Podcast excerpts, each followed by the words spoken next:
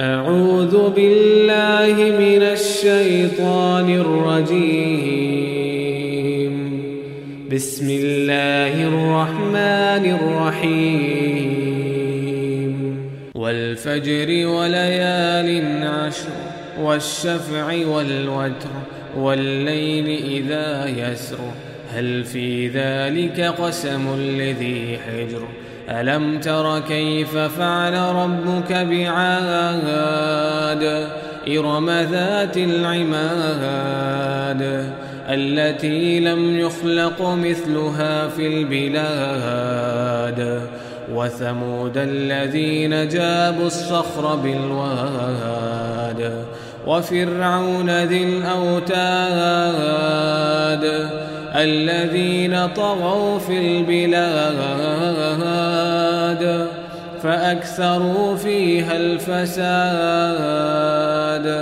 فصب عليهم ربك سوط عذاب إن ربك لبالمرصاد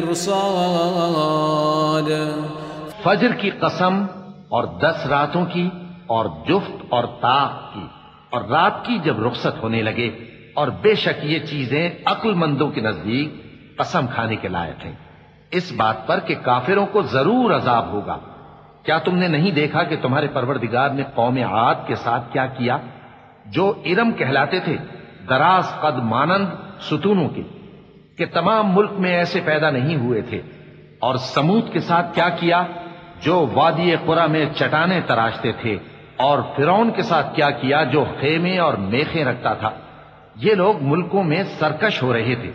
بس ان میں بہت سی خرابیاں کرتے تھے۔ تو تمہارے پروردگار نے ان پر عذاب کا کوڑا برسا دیا۔ بے شک تمہارا پروردگار طاق میں ہے۔ فأما الإنسان إذا ما ربه فأكرمه ونعمه فيقول ربي أكرمن. وأما إذا ما ابتلاه فقدر عليه رزقه. فيقول ربي أهانن. كلا بل لا تكرمون اليتيم. ولا تحاضون على طعام المسكين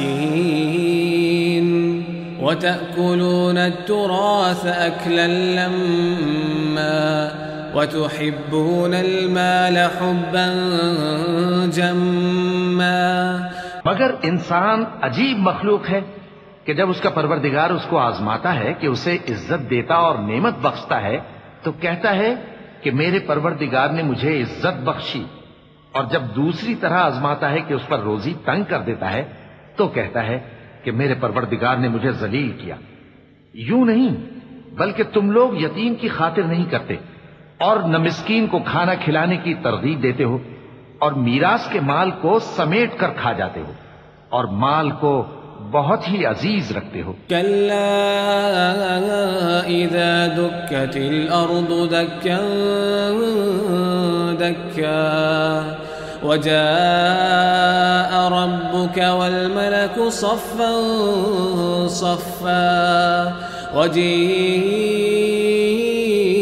يومئذ بجهنم يومئذ يتذكر الإنسان وأنى له الذكرى. يقول يا ليتني قدمت لحياتي فيومئذ لا يعذب عذابه أحد ولا يوثق وثاقه أحد. يا أيتها النفس المطمئنة.